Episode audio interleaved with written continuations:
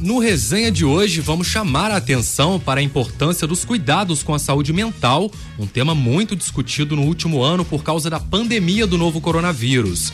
Especialistas têm alertado para uma epidemia de transtornos e doenças como a depressão, responsáveis por diversos sofrimentos. Falando em depressão, ela é uma doença que afeta 4,4% da população mundial.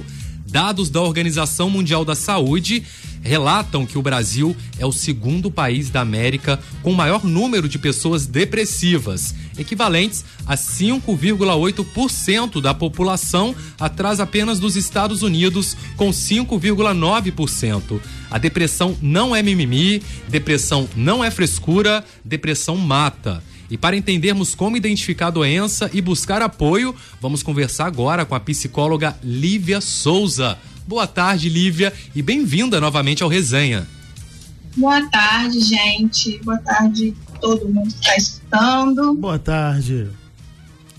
Falar sobre um tema que é, é, é difícil para a gente até discutir, né? Só que a gente sabe da importância de orientar os nossos ouvintes quanto a essa doença.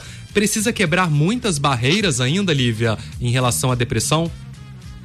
Muito bom, Rafa. Realmente, a gente precisa quebrar barreiras em relação à saúde mental, né? Em geral, né? Você falou coisas muito importantes sobre a questão da pandemia e do como que está aumentando a quantidade de questões psicológicas depois da pandemia. Não sei nem se está aumentando ou se as pessoas estão estão observando mais, né? Acho que agora elas estão olhando mais para isso. E a depressão é uma das, das questões que mais acometem os brasileiros, desde a adolescência até a fase adulta. E ainda há estudos sobre as crianças também. Então a gente tem que ficar de olho. Sim, verdade. E tem dados aí, ó, futuros que ainda são mais preocupantes. Estima-se que 20% da população teve ou terá depressão, sendo a doença psiquiátrica com maior prevalência no país. E se tratando uhum. de depressão, Lívia, só para a gente poder entender qual que é a diferença de uma tristeza para depressão. Essa é uma das maiores perguntas que eu escuto e acho que é o que mais é importante para as pessoas poderem identificar, porque assim, a gente tem uma mania de falar que está depressivo, né? Ai, estou depressiva hoje, ai, fiquei depressiva ontem. Isso não existe. Isso é só uma forma é, meio chula de dizer sobre uma tristeza que você está sentindo.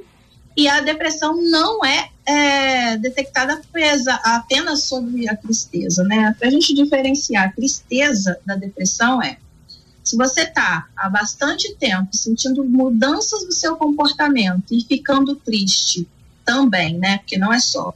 Durante mais de duas semanas, um mês, mais ou menos, a gente começa um alerta. Mas a gente precisa entender o contexto dessa pessoa. Se existe um motivo e ela consegue pontuar, é tristeza. Por exemplo, é, eu tô um mês triste porque eu rompi um relacionamento. Eu sei o que que é. Isso é tristeza. Eu tô um mês me sentindo mal, não querendo levantar, não, não só chorando e me sentindo triste. Pode ser depressão. Essa é a diferença maior. Eu não consigo identificar o motivo pelo qual eu estou me sentindo daquela forma. Só estou sentindo. Perfeito. E às vezes eu não consigo nem explicar. Perfeito. Ou seja, depressão muitas vezes nem precisa de um motivo específico, né? A tristeza, como você explicou, às vezes eu estou desempregado buscando por um emprego e não consigo, isso pode me gerar uma tristeza, uma frustração. Uhum. Mas a depressão, Sim. ela pode acontecer sem motivo algum, né? Na verdade, existe um motivo e a pessoa não sabe pontuar, porque o motivo é muito mais inconsciente, muito mais anterior do que a, a situação presente dessa pessoa, do que ela imagina, do que ela percebe. Então, é, é verdade, então, que, tipo assim, ah, tô depressivo, mas a pessoa foi diagnosticada como depressiva, mas ela então não sabe o que o, o porquê que está. É, isso é um problema, porque assim, normalmente as pessoas querem explicação, né? E aí, assim, você tá assim por quê? Não sei. Ah, não é possível, você tem que saber, me fala o motivo, é por causa disso? A pessoa não sabe responder a maioria das vezes. Ela sabe responder a partir do momento de autorreflexão que ela faz durante a terapia. Depois, mas durante, no início, assim, quando ela ainda não, não detecta que ela está depressiva, ela não sabe. Aí não é uma mentira, não é invenção, não é, não é frescura. Ela simplesmente não sabe, só está sentindo.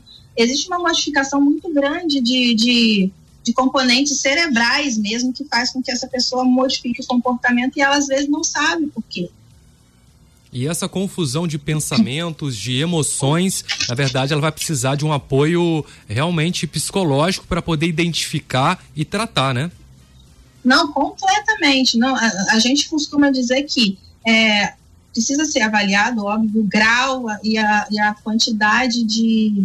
Porque assim, a gente tem um, um nível aceitável de tristeza, um nível aceitável de luto, por exemplo, né, de, de perda, de, de, elaborar as perdas, é, de frustração, tem um nível aceitável. Depois disso, isso é detectável a partir de, de acompanhamento profissional, é, a gente começa a perceber isso aqui, ó, já não está tão saudável assim. Pode ser um indício indicativo de alguma coisa. Vamos começar a procurar. E aí a gente começa a, a, a, pesquisar. Se tiver muito grave já, a ponto da pessoa não conseguir sair de casa, ela precisa de acompanhamento psiquiátrico também, além da, da psicologia, para que ela possa sair de casa. Porque não adianta ficar perguntando: a ah, sua mãe não te deu um pirulito de manhã cedo, é, quando você era criança? se essa pessoa não consegue nem sair de casa para ir poder fazer a terapia ou levantar para ligar um computador para fazer a terapia, né? Certo. É, falando um pouco sobre esses sintomas, é, muitas vezes a, a, própria pessoa às vezes não percebe que ela está tendo características depressivas e talvez a família, se tiver um olhar mais atento, consegue identificar como que a gente uhum. consegue identificar inicialmente uma possível depressão para que a gente possa encaminhar por um, por um tratamento psicológico? Ô, Rafa, ela, só, ela não só não percebe, como às vezes ela nega. E aí, às vezes, ela pode até começar a perceber que tem uma coisa errada, mas como a gente sabe que na nossa sociedade, questões psicológicas são muito mal vistas, são muito mal interpretadas e até perseguidas, as pessoas tentam o máximo possível encontrar um, um, uma resposta física, né? Porque é muito mais fácil dizer que eu estou com um problema neurológico, Sim. com um problema no meu cérebro, que dizer que eu estou com uma questão é, psicológica, que é muito mal visto. Então as pessoas não só é, às vezes não percebem, como elas negam isso. Se tiver, fala que não está. Certo. E aí, para perceber, a gente tem alguns sintomas. Alguns sintomas que são é, mais, mais visíveis alguns sintomas que nem tanto. Então, assim, depende, isso é bom a gente frisar, depende de pessoa para pessoa, de corpo para corpo, porque fisiológico vai fazer diferença, a forma com que essa pessoa se comporta faz diferença. Então, não adianta eu ir lá no Google e perguntar o que, que, que, que o depressivo tem, que eu vou estar com depressão se eu, se eu estiver triste naquele dia sabe? Sim. Então a gente tem que ter muito cuidado. Os sintomas são só para poder alertar. E aí certo. eu posso falar alguns, por exemplo, é distúrbio de sono, se eu estiver dormindo muito, se eu estiver dormindo pouco, e, e isso não acontecia, ó, vamos começar um alerta aí. Pensamentos negativos muito frequentes, é, eu começo a ter um desinteresse, uma apatia pelas coisas, sabe? Quando eu, eu gosto muito de jogar videogame, de repente não gosto mais do nada. Não foi do nada, alguma coisa aconteceu. É, baixa autoestima, é, a pessoa começa a ficar um pouco desleixada, no sentido de não quero escovar o dente, não quero mudar de roupa, não quero pentear o cabelo, coisas que antes eram estimulantes, ela, ela não quer mais. É, a tristeza, óbvio, né? Assim, que não é só a tristeza, mas a tristeza também pode estar presente, irritabilidade, choro frequente, é, tem Lívia, também as dores pode... físicas, né? Isolamento. A gente pode, pode dizer falar. que o desânimo também é um sintoma? Muito, muito, pode ser sim. Não só, né? Assim, se for, ah, eu tô com. O que, que você tá sentindo? Desânimo. Um sintoma isolado não necessariamente pode dizer isso. Você pode simplesmente estar desanimado mesmo, porque, nossa, o Brasil tá fazendo a gente desanimar. Tá mesmo. fazendo a gente desanimar Mas... real. se tiver unido a outras coisas, é, aí a gente pode começar a identificar e ver assim, hum, esse negócio tá errado. Quando é com outro, acho que é mais fácil a gente identificar do que quando é com a gente mesmo. Ou seja, não é igual aquelas revistas de antigamente que vinham aquele questionário onde você ia marcando, Marcando e e você um falava resultado no final. Não é assim que Exatamente. funciona. Nossa, gente, nesse negócio de teste assim rápido é muito, muito É muito absurdo, superficial. porque é pode- superficial. Nossa, superficial demais, é, porque fica parecendo que as coisas são, são simples assim. Não precisa de nenhum profissional especializado para poder identificar isso. Qualquer pessoa pode.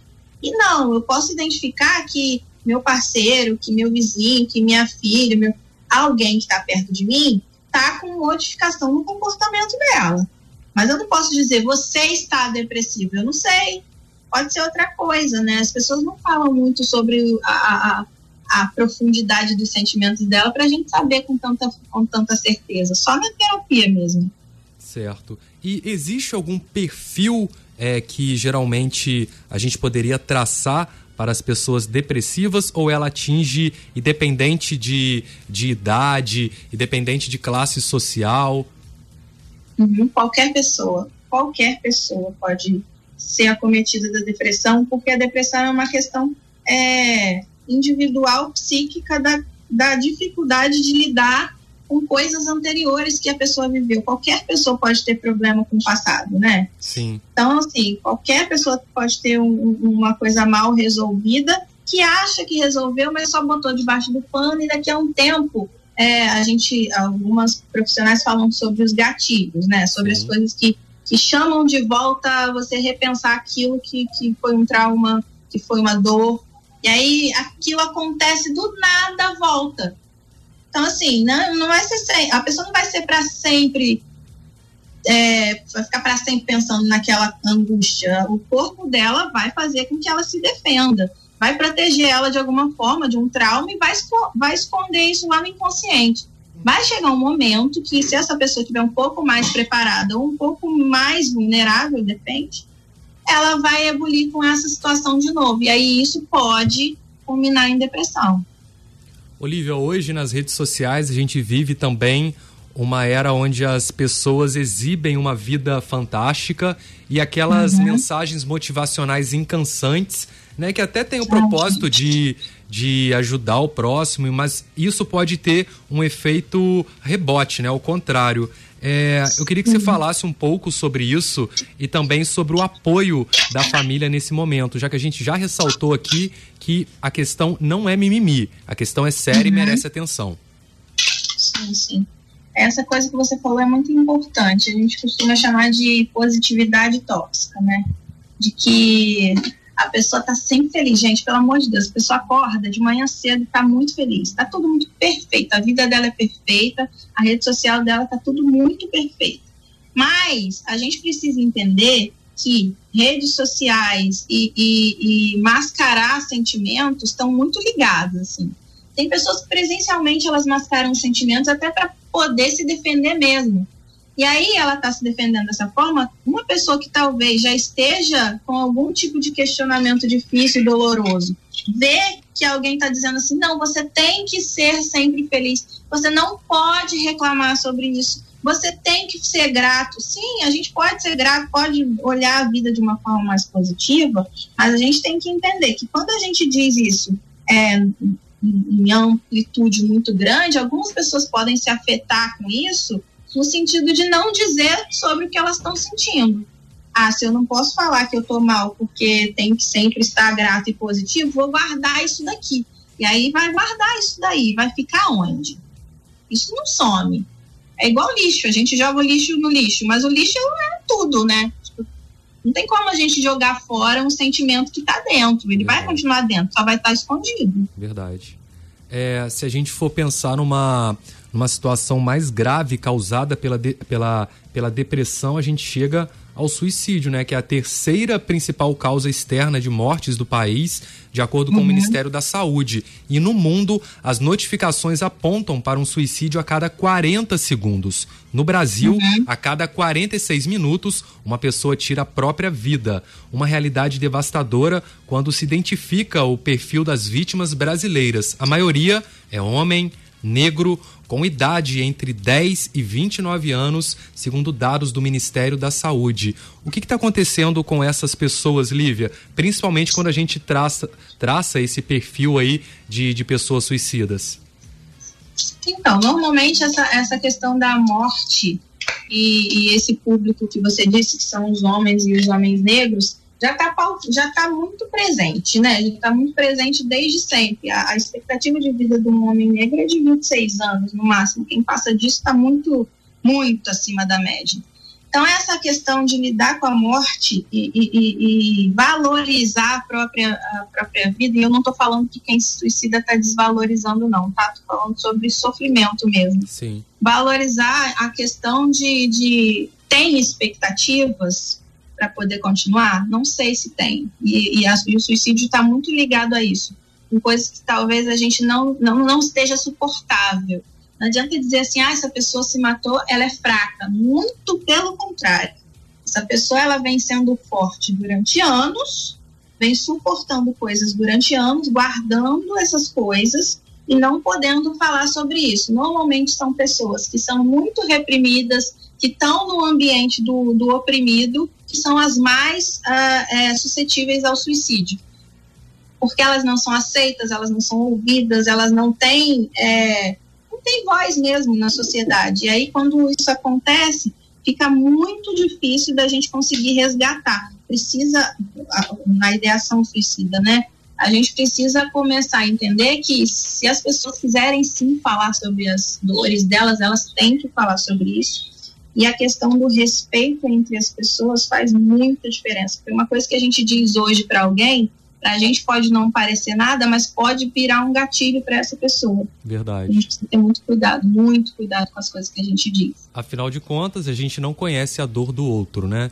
E Exato. pra gente, antes da gente encerrar esse assunto, eu gostaria que a gente aqui, Rô, Bambam, Lívia, que a gente pudesse listar é, atividades, atitudes que a gente possa tomar na nossa vida para a gente minimizar um pouco essa dor, porque a gente vive hoje num mundo muito corrido, num mundo muito uhum. acelerado, onde as redes sociais se tornam agressivas, se tornam tóxicas, e estamos todos lá, onde a nossa rotina no dia a dia acaba ficando muito cansativa, exaustiva, onde a gente vive vários problemas aqui no nosso país que também acaba refletindo diversos gatilhos. Então eu começo e, e uma dica que eu dou é que você tire um tempo do seu dia para você ficar um pouco sozinho uhum. no seu canto, coloca músicas alegres, fica lá meditando um pouquinho, se afasta, se puder, um pouco das redes sociais. Pode ter certeza que isso não vai te alienar, pelo contrário, você vai se descobrir ainda mais. É, é, Rafa, você tocou num ponto muito importante. É, eu chego em casa do trabalho, né? Eu tomo meu banho, a minha mãe fala: ah, vem aqui, eu vou sentar aqui na sala. Falei, mãe, calma, eu trabalhei o dia inteiro, eu preciso do meu quarto, da minha cama, da minha televisão, eu preciso de mim. Aí eu, ela pega ela, nossa, aí final de semana é a mesma coisa, né? A gente trabalhou a semana inteira, a minha irmã chega, né? Que ela trabalha no Rio, ela chega aceleradíssima, eu falei, Daya, calma, eu preciso respirar meu tempinho, né? Porque aí a gente pega, a gente para, a gente se, a gente se, a gente se centraliza, né? E aí, né, depois de três, quatro. Isso é quando não é o sábado inteiro, né? Quando eu tô de folga. Aí eu pego e falo assim, gente, saí do, do, do, do, do meu casulo, agora estou preparado para vocês. Nossa, pelo amor de Deus, um, chega uma hora, Lívia, eu não sei se eu tô errado. Uhum né? Uhum. Mas eu preciso sempre ir todo dia de um tempo para mim. De ouvir uma música Sim. leve, eu alegre, suave, porque senão eu surto. Eu fico insuportável eu se eu não tiver. É, isso. eu saio da, dando patada em todo mundo, aí os outros falam. Gente, é, meu Deus. É, é aí fala, Rodrigo, o que, que tá acontecendo? Gente, eu preciso de um tempo para mim. Senão eu vou virar esse monstro e eu não quero. Tem uma outra dica também que eu faço isso diariamente. À noite, quando eu tô em casa, eu sempre tento andar em penumbras, né? Lugares mais escuros, eu evito acender luz e sempre com fone escutando entrevistas engraçadas, pegadinhas, que isso vai me desacelerando e também já trazendo um pouco aquele sono. Isso realmente tem me ajudado muito. E ajuda a dormir, né? Ajuda a dormir. a Lívia falou alguma coisa, eu não entendi, Lívia? Falei que, gente, que interessante você ficar no escuro para poder se acalmar. É, desacelerar. Isso me ajuda uhum. muito. E eu descobri sozinho, foi realmente vivendo que eu fui notando que isso me ajudava. E você, Bem a acolhimento de útero, né? Oi? Falei que bem acolhimento do útero isso, mesmo, isso bem mesmo. ficar quietinho, né? É, eu tenho uma forma meio diferente de, de, de, de relaxar, né? Eu já chego, meu pai quer falar comigo alguma coisa, eu já chego, cumprimento, mas eu já vou direto pro banho e, e, entro pro meu quarto. Depois que eu relaxo, que eu desacelero, que eu começo a conversar com, com as pessoas. Volta a conviver em sociedade. Né? Isso, né? mais ou menos isso. É, mas é, e, e eu já chego também em casa com muita fome, né? Então, tipo, já aproveito, já Normal, vou fazendo né, alguma coisa para eu comer. eu vou fazendo alguma coisa para eu comer e conversando. Então, aproveito esse espaço. Mas uma coisa que me acalma muito é é pegar informação. É, é, tem uma página, não vou falar o nome que eu não vou fazer propaganda aqui, mas eu gosto muito de ver. Hashtag os... essa página não, paga nós. É. eu, eu, tenho, eu tenho duas formas de estar tá informado, sabe? Então eu procuro sempre o lado direito e o lado esquerdo para ter uma noção realmente da, da, da situação e depois fazer minha concepção daquele fator. E tem uma página que, que a pessoa ela é, é extrema esquerda, mas ela fala com uma calma, sabe, com uma tranquilidade, defendendo o seu pensamento, né, e, e dando aquela mensagem positiva que aquilo também vai acabando me acalmando, né? Sim. E, e um... É Lívia Souza que chama. Lívia Souza. Maravilhosa. Arroba Lívia Souza. Lacrou Lívia ai, ai. Agora, no, no, início da pandemia, Lívia, eu vou ser sincero pra você, eu fiquei muito, eu fiquei muito nervoso, sabe? Eu não mostrava para meus amigos, eu não mostrava para minha família, mas eu estava muito uhum. preocupado. Eu estava, tipo achando que era um, um, um, aquela cena de filme mesmo, que todo mundo vai ficar em casa, todo mundo vai Guerra morrer. Mundial Z. É, é, tipo isso, sabe? Zumbi, né? Isso. É. E eu, e eu, pra me acalmar, eu colocava uma música relaxante no Spotify. Sim colocava uhum. uma coisa bem relaxante e começava a ler alguma coisa motivacional, sabe? É, eu, uhum. o, o, próprio livro do, do Clóvis Monteiro, que é um cara, que é um comunicador como a gente, ele é formidável, ele dá palestras no Brasil e fala sobre motivação e, e aquilo acabava me acalmando e me deixando mais tranquilo, porque eu não poderia transparecer tanto para minha família como para os colaboradores aqui da empresa, tanto para os ouvintes. Então Sim. eu ficava assim meio preocupado. Teve um momento, uhum. eu tô até desabafando aqui. Né? Pode chorar. Aproveitar que a Lívia é psicóloga. Aproveita a Lívia. É o efeito, é o efeito. Não, teve um momento, Lívia, que tipo assim, a gente não sabia, eu e o Rô não sabíamos o que ia, iríamos fazer. Vários, uhum. vários é, é, várias emissoras de rádio do país e TVs, a Globo parando de, de fazer novela, né? Dando aquela pausa. Emissoras de uhum. rádio dispensando comunicadores. Nossa de licença. E, e, o Rô, tipo assim, Bambam, eu falei, não, gente, vamos continuar falando, senão se a, gente parar, se a gente parar aqui na rádio, o cara que tá em casa vai assustar. Falou, putz, o mundo acabou. Entendeu? É, deu ruim. Deu ruim, entendeu? Deu ruim. Deu ruim. E, tipo, a gente foi inventando coisas diferentes, como o artista falando com o ouvinte, e por aí vai, que a gente foi. A gente teve que se reinventar. reinventar. E Bambam, só um Não, segundo. É, o papel de vocês é muito importante, porque a questão da comunicação, a questão do, do envolvimento social, da música faz muito efeito bom assim para a saúde mental das pessoas, né? O alto astral, né, a companhia. Sim. Sim. Olivia, passa umas dicas pra gente também, o que, que você faz? Ih, eu, vocês ficaram falando, eu fiquei pensando, vou falar o que eu faço não, porque eu vou me comprometer.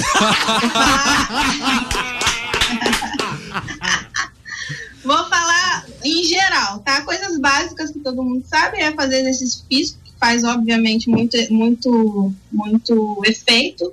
É, faço o que eu digo, não o que eu faço, mas, assim, é muito importante. Exercício físico traz é, modificações mentais, né, neurológicas mesmo, para poder funcionar como um, um efeito antidepressivo.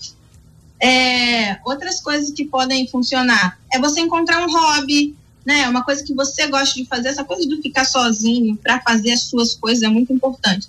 Manter os relacionamentos saudáveis, eu estou falando qualquer nível de relacionamento, é importante você se cercar, é, ainda que por rede social, por conta da situação que a gente vive, de pessoas é, é, que te deixam bem, né? Não dá para ficar do lado de gente que, que vai te deixar para baixo.